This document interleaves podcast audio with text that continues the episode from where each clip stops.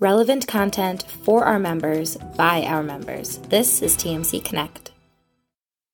Good afternoon, everyone. This is Rich Swerbinsky with the Mortgage Collaborative here with the rundown with Rob and Rich.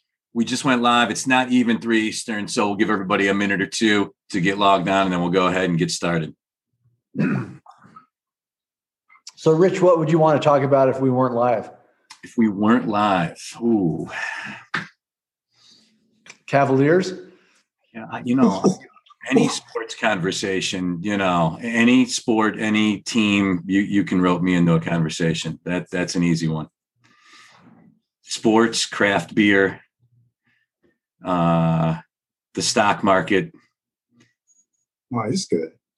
It's, you know, uh, Paul, we're happy to have you on board. A couple weeks ago, we had uh, Tracy King Donadio, and, and and she was always flaunting her her hair.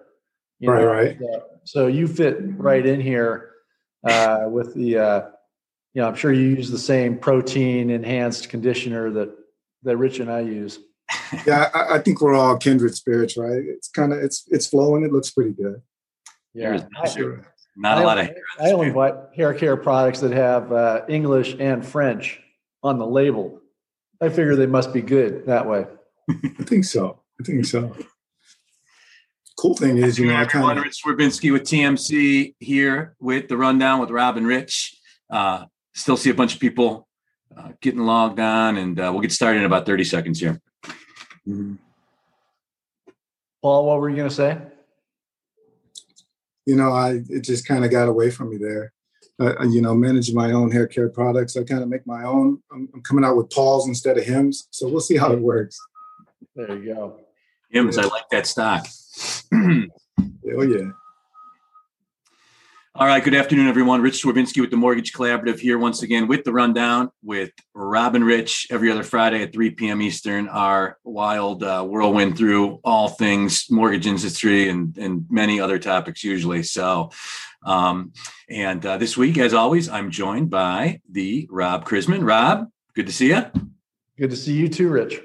And this week, very pleased to uh, have a special guest, uh, TMC fan favorite, TMC lender member, TMC preferred partner, fellow French Bulldog owner, fellow Cal Berkeley uh, child uh, enrollee, and the always Stephen A. Milner might be the best dressed man in the mortgage industry. Paul Campbell's got the best outfits in the mortgage industry. So this is the like uh, this is the the best dressed week on TMC Connect.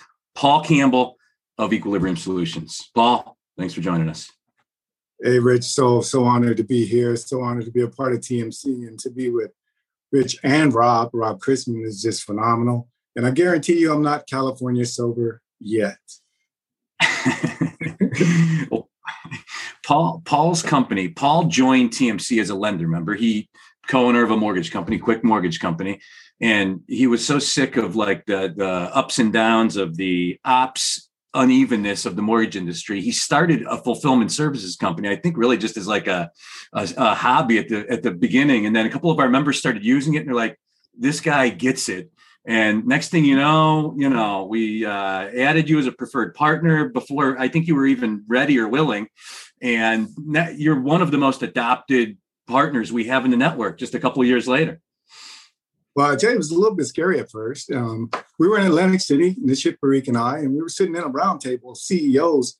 And, and the challenge was, and it was just two short years ago, the challenge was, you know, costs are getting more expensive, volume is kind of going away. And there was a lot of help. You know, people needed help with variable costs and the overall origination cost structure. And so Nish and I sat back and said, you know, we've got an operation out in India, grow it, see what we can do. Let's be a partner, let's be a friend. And you're right. You're so right, Rich. We got started and it was kind of a hobby. It was kind of like, let's put it together. And lo and behold, we got a refinance boom and we started helping partners out. And then we got to the point of capacity and we started really having to be strategic in what we do. And we got through the pandemic. And what's really super cool is we got a lot of folks through the pandemic, a lot of homeowners, a lot of refinancers, a lot of lenders. And we really grew exponentially. So love the growth. Um, love TMC. I mean, it's just phenomenal everywhere I go. It's just great. I love being in all events. And believe it or not, Rob Chrisman helped out a ton with the blog and letting us be a part of that. You know, it was a small fee, but it was totally worth it. We get a lot well, you know, the, the it, it's interesting, and we may we may talk talk about this a little bit, Paul, during our session here. But the it, it's easy to be a manager when you are out recruiting, hiring, expanding, uh, and you know a lot of people went into 2020 thinking that the opposite was going to happen. You know, I was going to, you know, we're going to have to lay people off, we're going to have to contract, and so forth. And this industry is so cyclical that the the need for some kind of uh, uh, system like yours to be able to kind of dampen that accordion that we go through both with with systems and with personnel. Obviously, you found a sweet spot, so congratulations on that.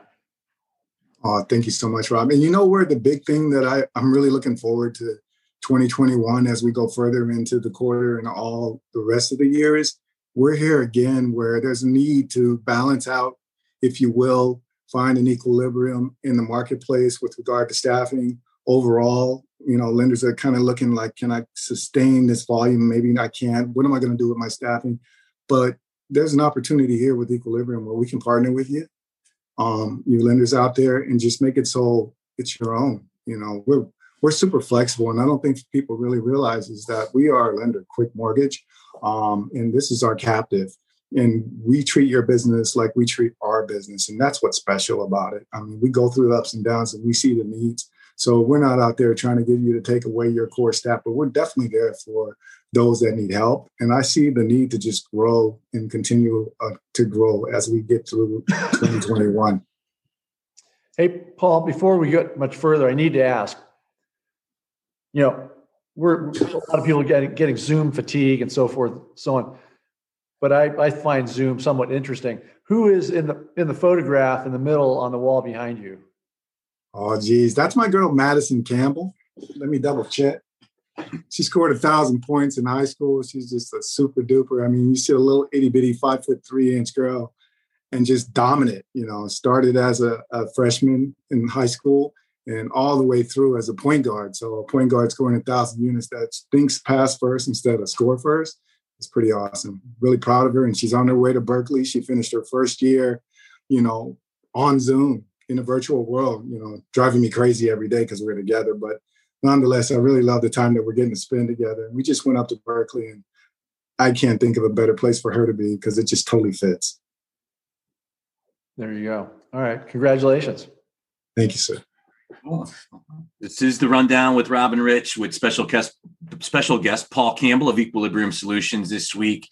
And uh, as always, we want and usually have a very interactive program. Uh, encourage uh, your questions, comments, uh, thoughts, feedback, uh, jokes. We welcome substantive and just completely inane uh, comments and uh, you know uh, notes throughout the program. So anything you want us to talk about or you want to react to, just pump it in the chat or the Q and A. And if it's not too offensive, we'll voice it aloud. So Rich, leave the uh, leave the inane comments to me. All right.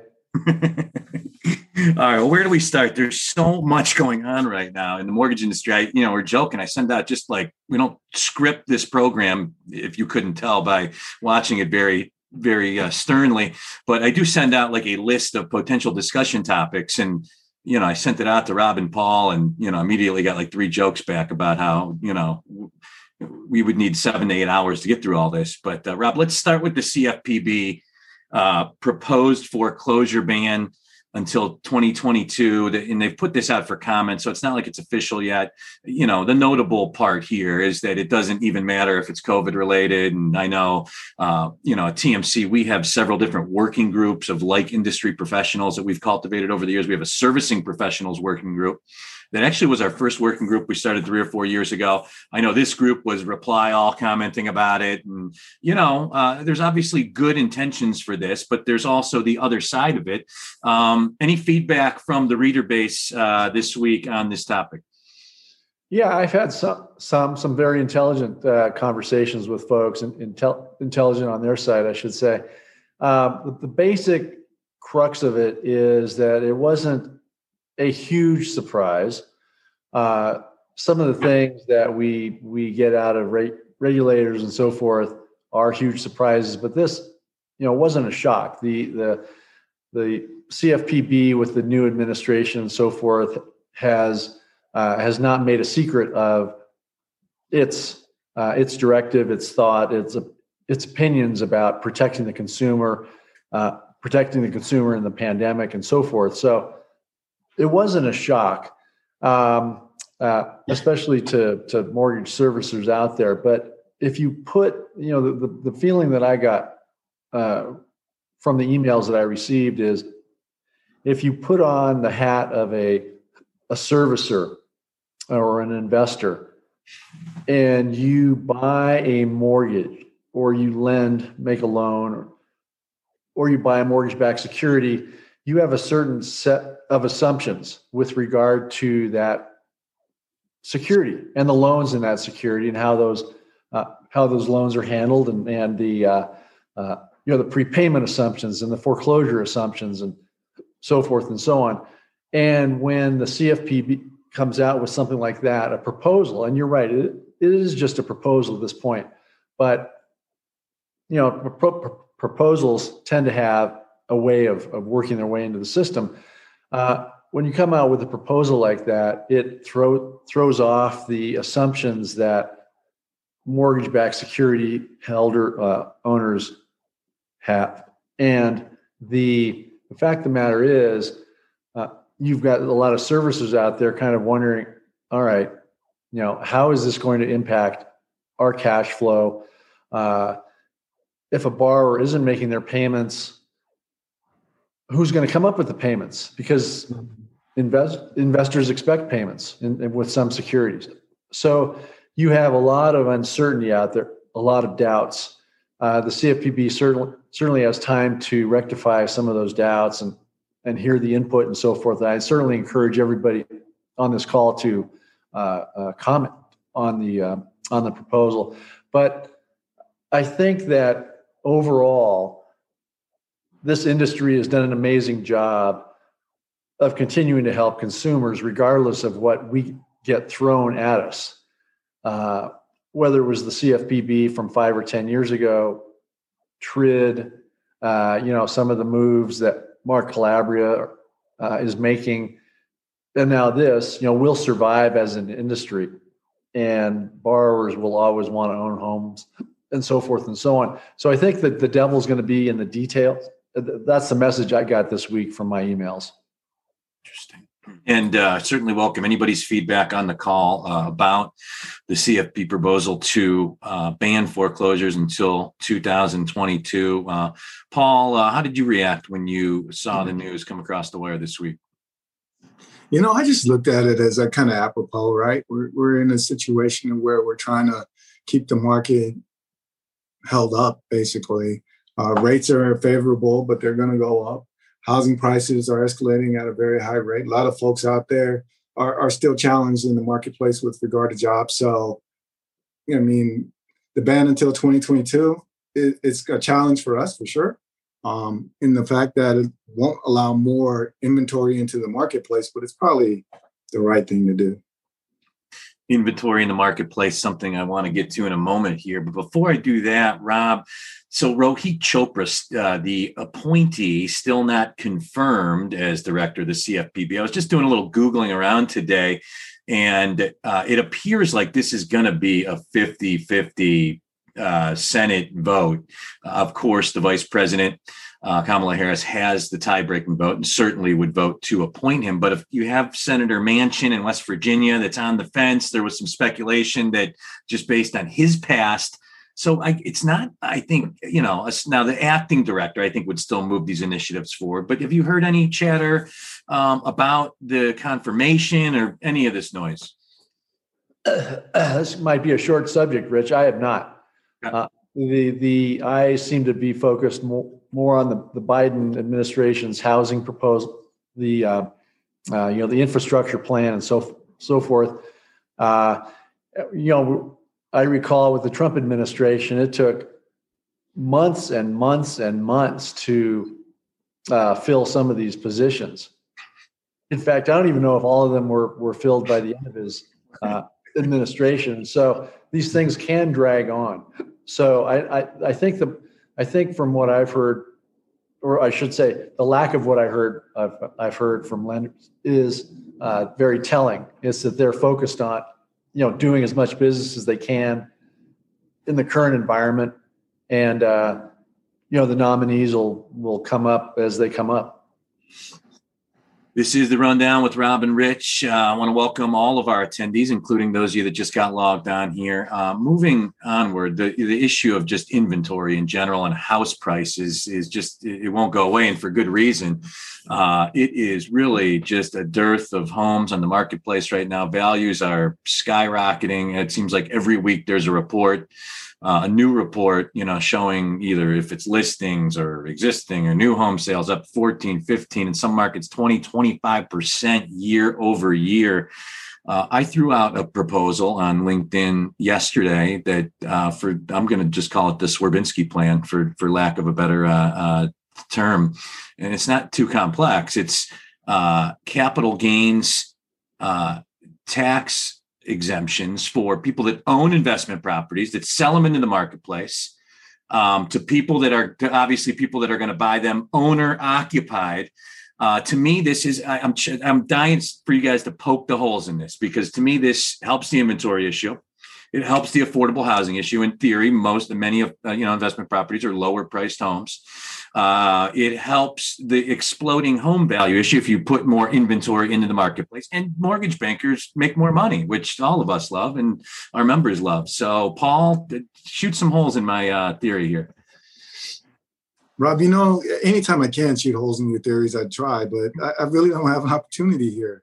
It, it's good for all of us. If more inventory hits the marketplace, if capital gains or, or taxation relief is in place, I, I think it's just a win uh, it gives more opportunity.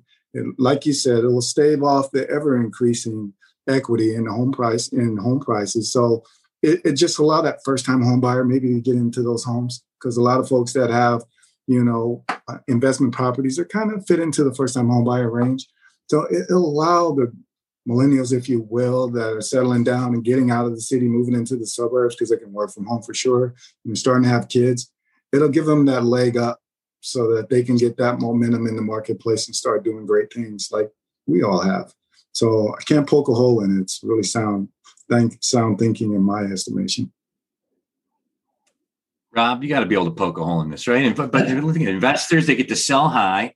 They don't get taxed to death on their on their proceeds uh you know i mean to me this i'm trying to think of where this there has to be something that doesn't make sense about it. Outside of the tax you'll have less tax revenue that will, will come in but.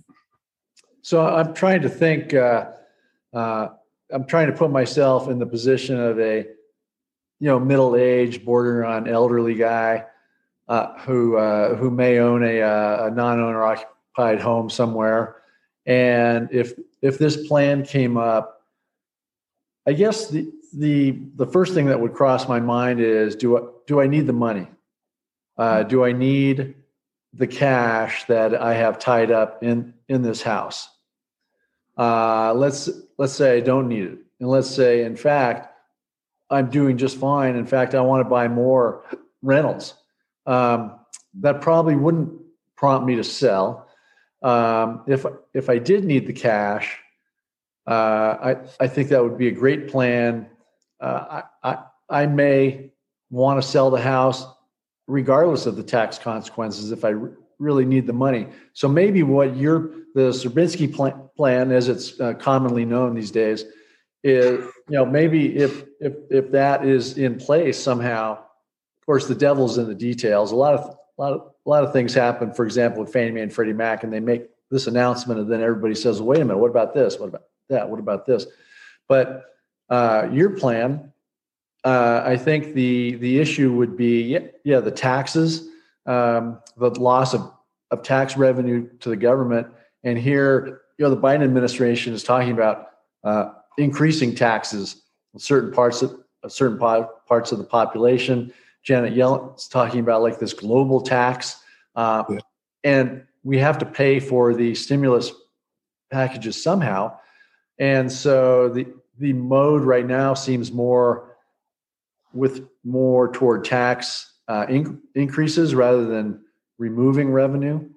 Um, so I think that if if you could work out that disconnect between uh, less tax revenue and increasing inventory, I think that would be the, the big stick, sticking point. But yeah, it's uh, it seems. Here's how, I, here's how I would argue against the less tax revenue thing, though. I mean, like you know, these stimulus. You know, it's obviously we had to do some some stimulus payments to get through the pandemic, but we all know many people that got stimulus checks that were still working, didn't need it, so on and so forth. Not saying we shouldn't have done it, um, but you know, it, in, it was according to a lot of commentators, an inefficient uh, use of government capital stimulus through housing, right? People buy houses, more houses are being bought. People are buying crap that they would not otherwise buy, flooring and cabinets and furniture and TVs and having cookouts and, you know, big grocery store orders. And uh, to me, this would be stimulus to the economy as well. And I think we would make up a lot of that tax revenue on the, if come from all the people that bought these new homes that were uh, out on the marketplace.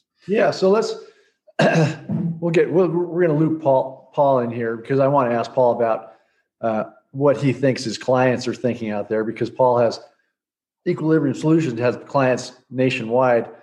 But today in my commentary, I mentioned a, uh, a CNBC article about how people in New York are already talking about move, moving to places like Florida, moving out of state because uh, of the taxes that uh, New York is thought to be going to impose and it'll become. Uh, uh, I think I think the article said even more highly taxed than Calif- California.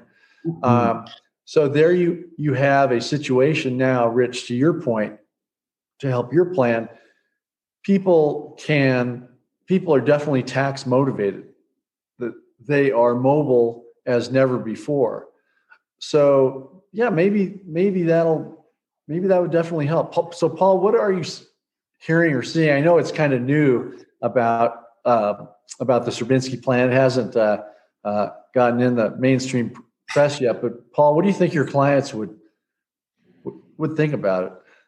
You know, I think my clients, especially in the middle of America, would welcome that that flight um, away from the coast for sure. And, you know, we give them an opportunity to build up and and you can see the migration plans going across. A lot of folks going into Texas, still going into Texas. Folks going into Las Vegas, Nevada, still going to Nevada and Arizona. But more importantly, you're going to get people kind of moving into the Rust Belt too, um, and I think that's going to be powerful. So if there was an opportunity for a plan that would allow that flow to continue to increase and would give some relief on the coast with regard to inventory, I just think it would be huge.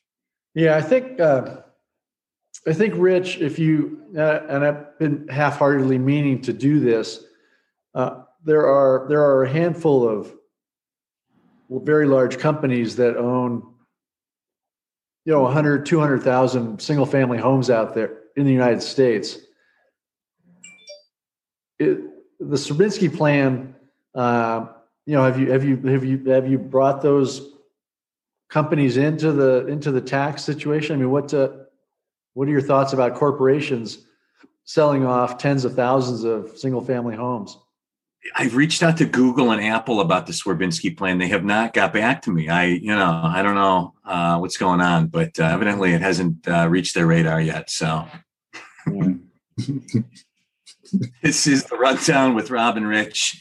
Uh, every other Friday, 3 p.m. Eastern. This week, pleased to be joined uh, by special co-host Paul Campbell of Equilibrium Solutions and uh, let's turn our attention to uh, new president, new presidential administration, uh, President Biden.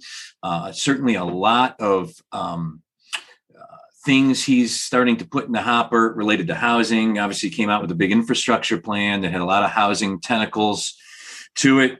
Um, also called on Congress to uh, relax zoning laws for municipalities that rezone uh, single family uh, land for multi-use and commercial and uh, use to to be able to uh, construct lower uh, to moderate affordable housing units.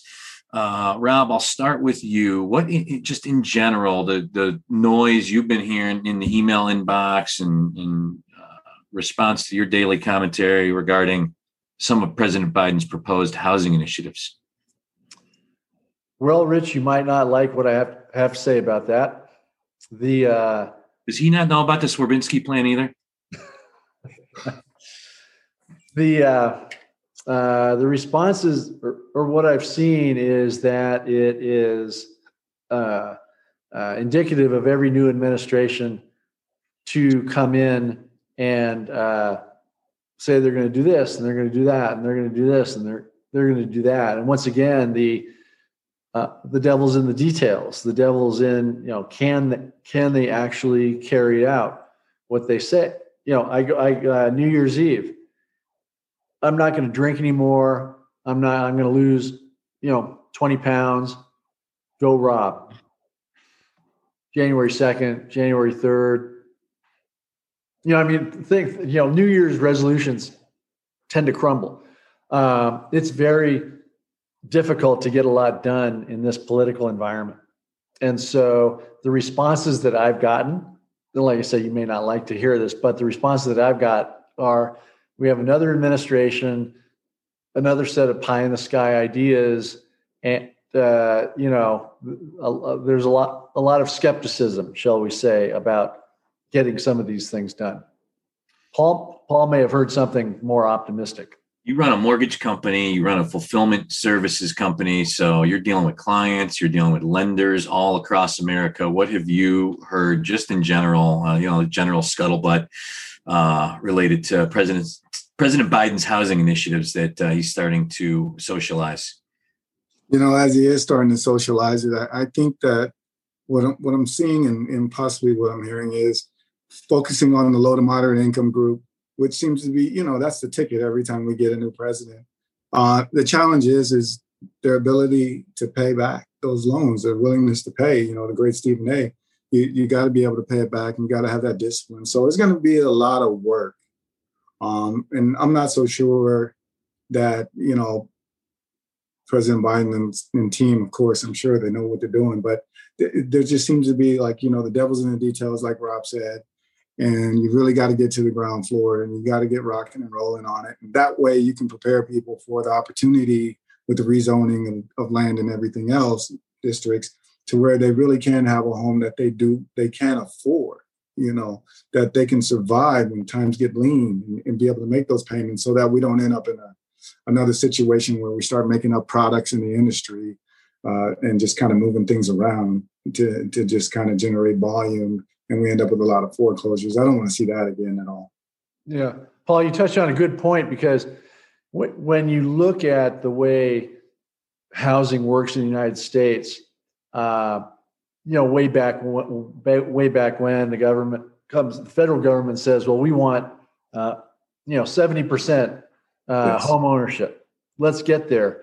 But by the time that direct, directive filters down to the states and then to the counties and then to the towns then the local zoning ordinances it it tends to get beaten down quite a bit and so, so the federal government may want one thing but then you're dealing you're a city councilman and you're dealing with a group of irate homeowners uh, in the mm-hmm. area where you want to build you know 50 uh, 50 units of affordable housing and they're screaming and yelling and the zoning doesn't require it or doesn't call for it there's a there's a disconnect there. So I think uh, the the Biden administration the Biden administration, from what I've seen of the plans, are going to try to maybe uh, eliminate that or help ease that a little bit.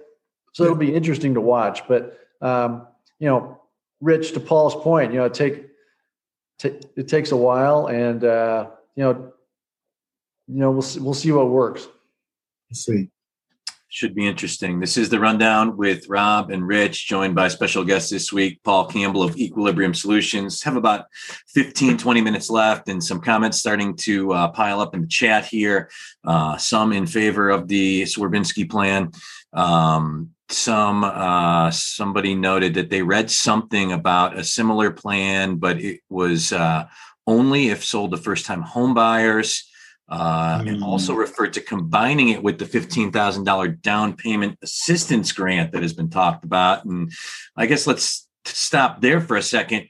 Uh, the down the first time home buyer down payment assistance grant that that was one of the hallmarks of Biden's housing plan just you know in in the run up to the election something he hasn't really talked about at all since being elected and I, I think that's because it's dangerous right now I mean it could only it could potentially I've read pieces from people smarter than me saying it would only exasperate the inventory issue um, and the affordability issue.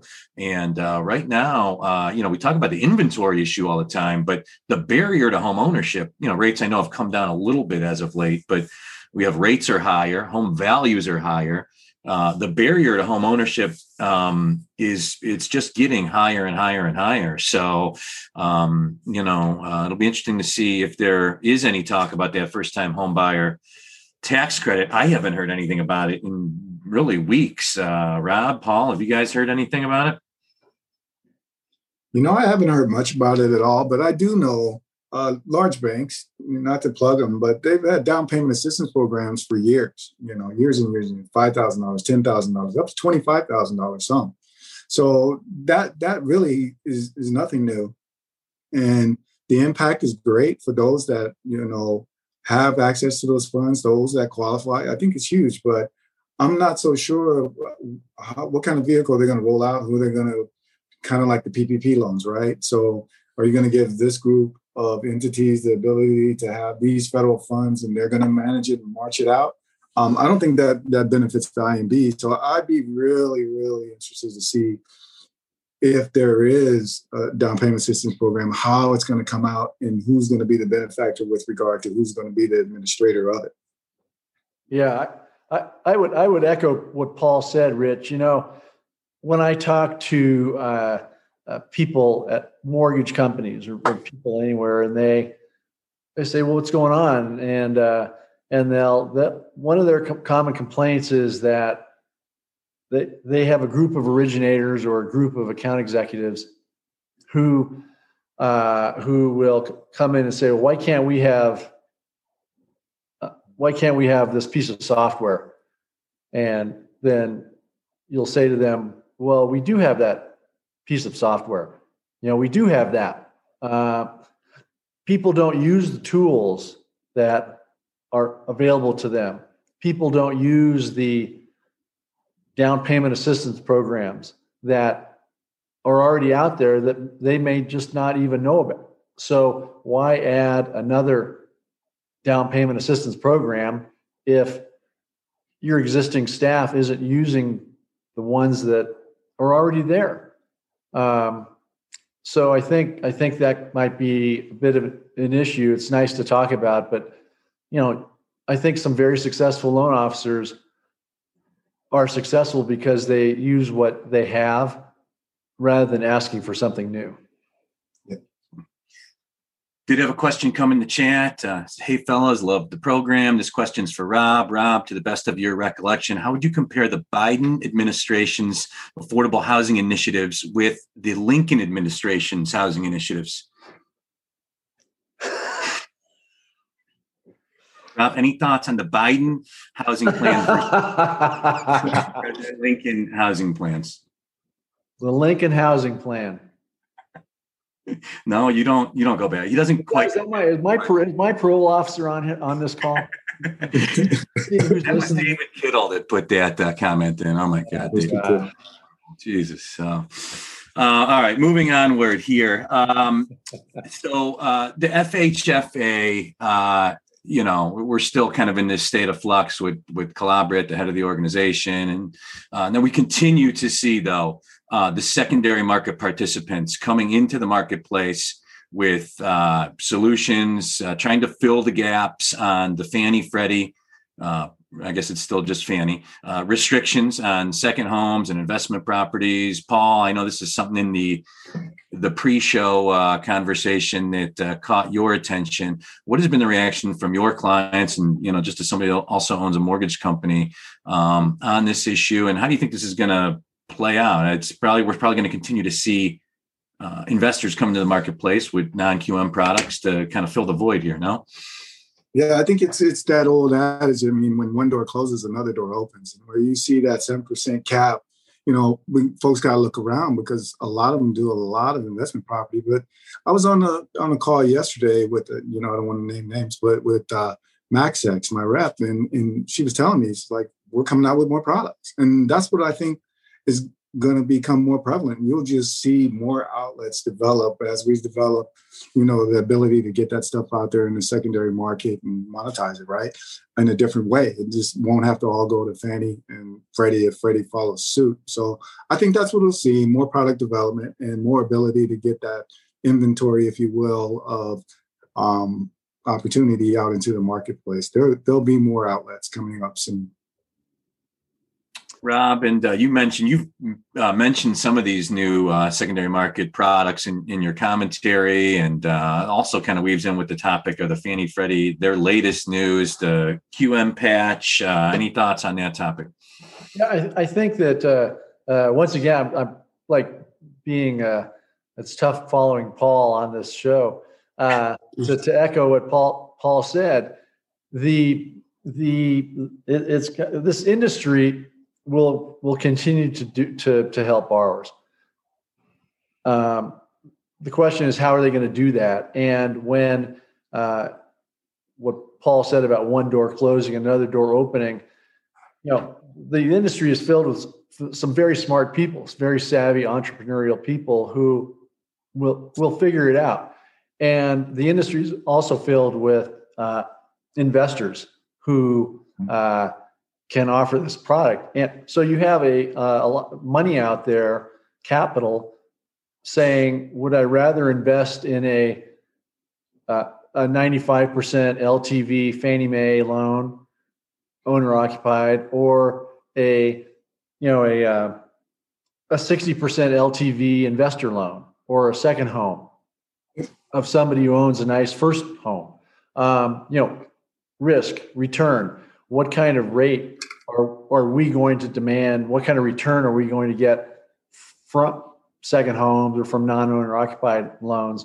Uh, will it really be much higher? You know, so I think uh, to, to, Paul's point again, it'll be interesting to see, see whether uh, you know whether private capital comes in. I maintain private capital is all all that uh, is always more expensive because they want a return when you talk about the QM patch versus non-QM, and some some of the shifts that just came out uh, yesterday from Fannie Mae and Freddie Mac, the the industry the industry will figure it out. The the industry will uh, continue to help borrowers, and if Fannie Mae and Freddie Mac uh, through D- Director Calabria's uh, efforts continue to, to shrink their footprint or limit the amount of product that's coming in their their portal.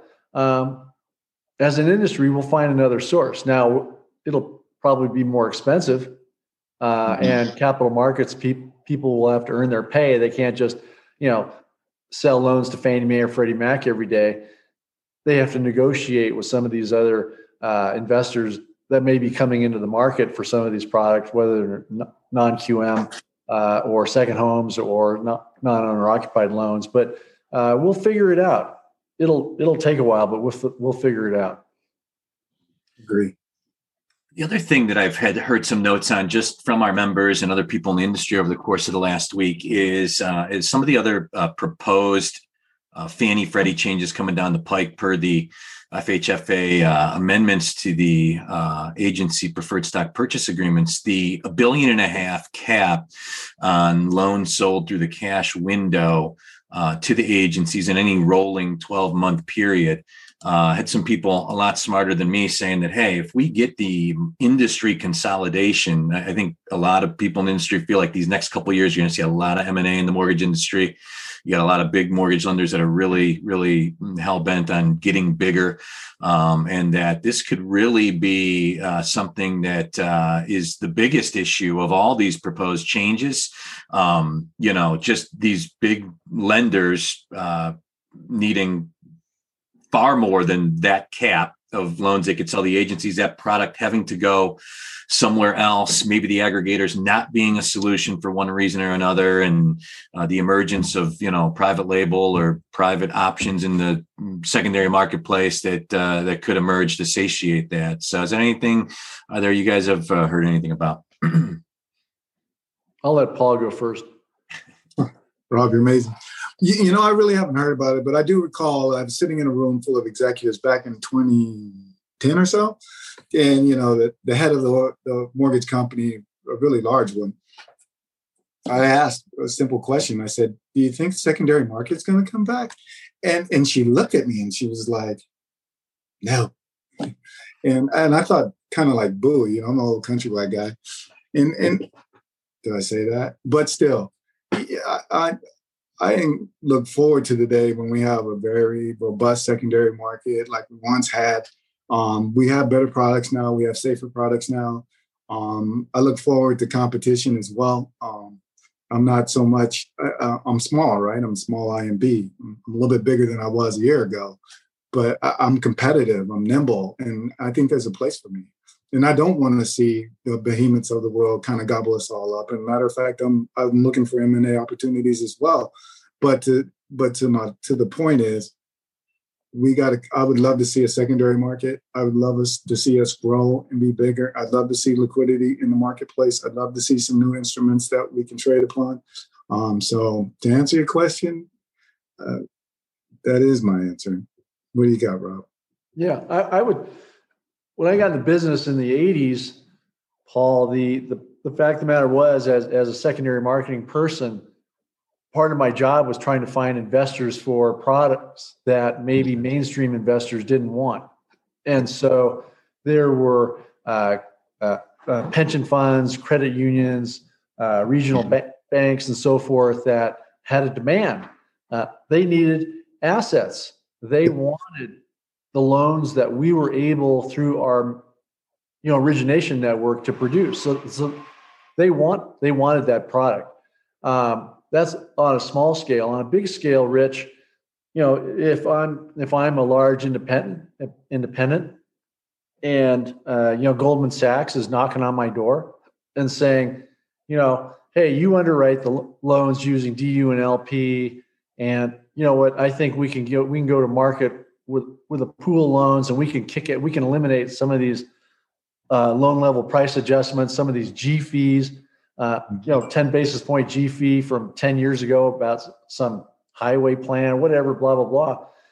If if a large investor or a large originator is is approached by an investment bank, then they're able to structure a deal, like like you said, Paul. Uh, and there's demand for. I, I think that I think it'll it'll it'll do it'll do well.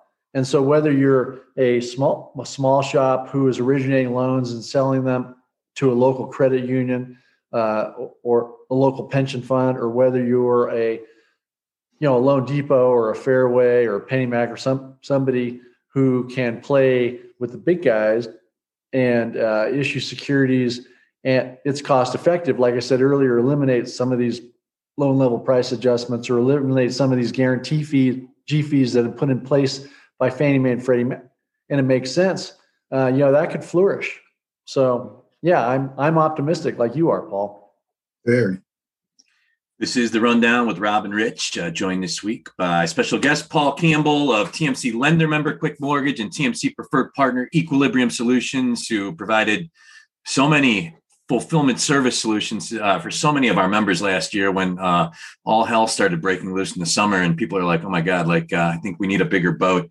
Um, and uh, we've got just about five minutes left so uh, any questions comments uh, thoughts this would be the time for them in the chat or the q&a and fellows with the remaining time we got marcia fudge won't cut uh, insurance premiums, CFPB warns people unprepared is unacceptable.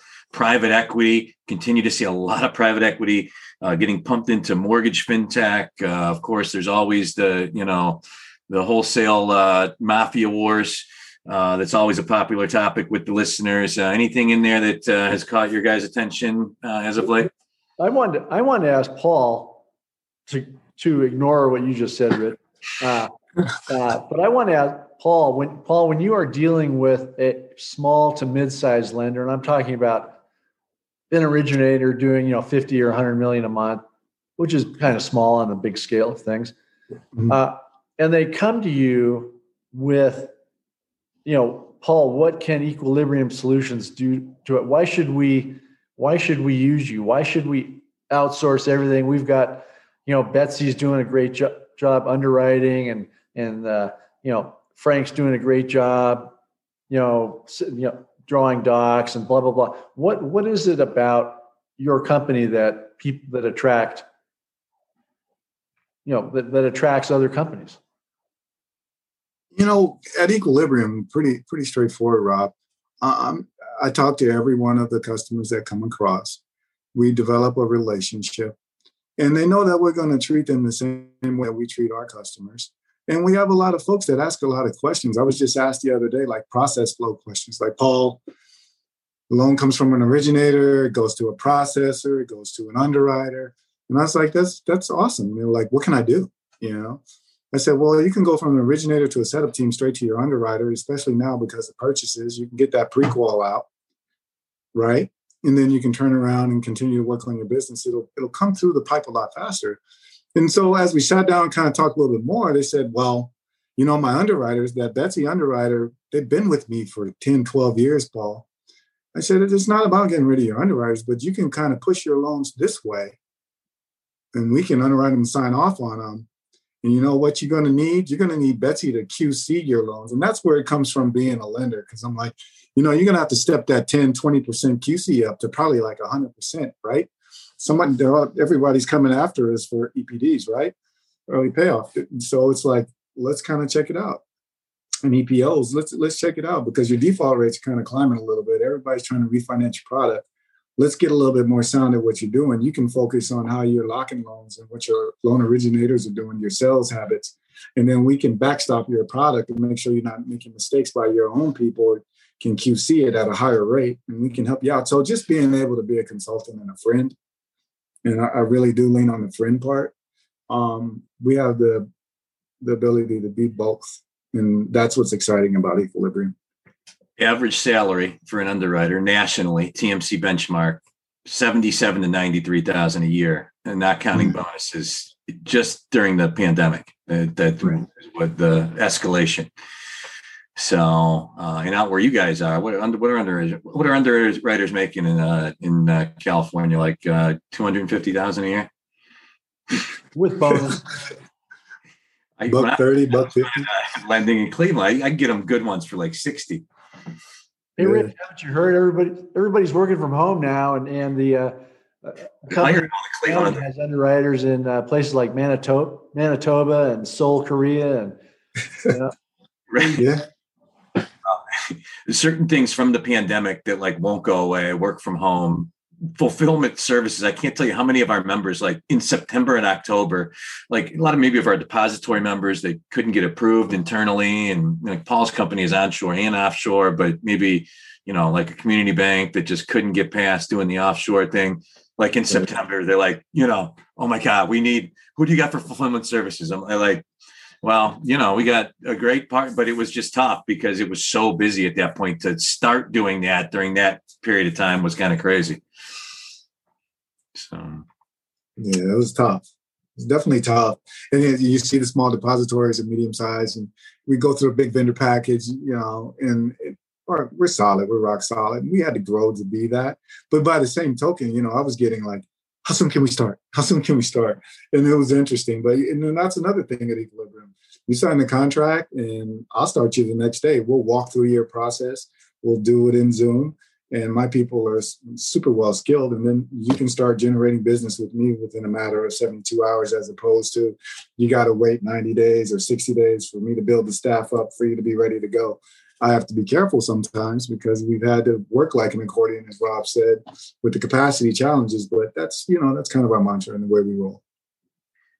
That's what we always hear from lenders. Like it's just it's easy to get up and run, and it's easy to do business, and not a lot of red tape and minutia. Like TMC, I joke, but it's not even a joke. Like I'm our lawyer. Like, you know, mm-hmm. you're not gonna get you're not gonna get uh, three week contract reviews from uh, from us. So, but uh, uh, all seriousness, great job, uh, Paul, with with the member base last year. You helped them out immensely, and uh, appreciate it. So, such our pleasure.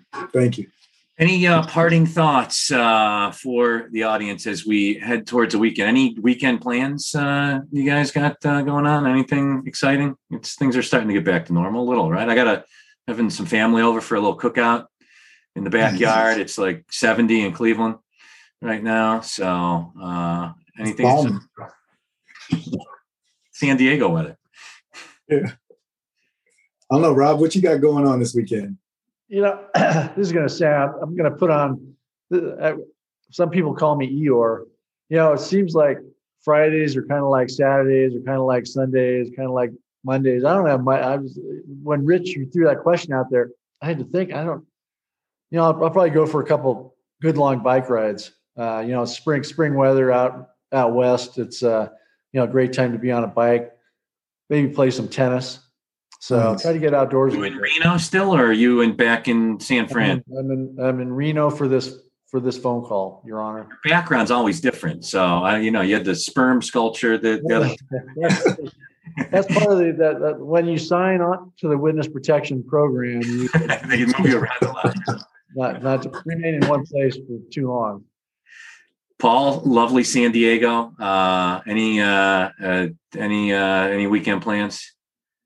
You know, we got a couple standing plans. My wife and I would work out with a group, and it's really small group since COVID, uh, kind of like a Spartan training on Saturday, and then on Sunday, my wife and my daughter and I we, we got our walk up to like five miles up in the foothills and mountains and everything, and just to be able to share with her before she goes off to school in April is just huge. And and uh, you know, we're big Avengers fans and Hawk and the Winter Soldier. You know, that's out tonight. It's going to be a booming episode. So we're going to watch some TV. We're going to get out in some sun, and we're going to eat really. You know, we're going to eat well.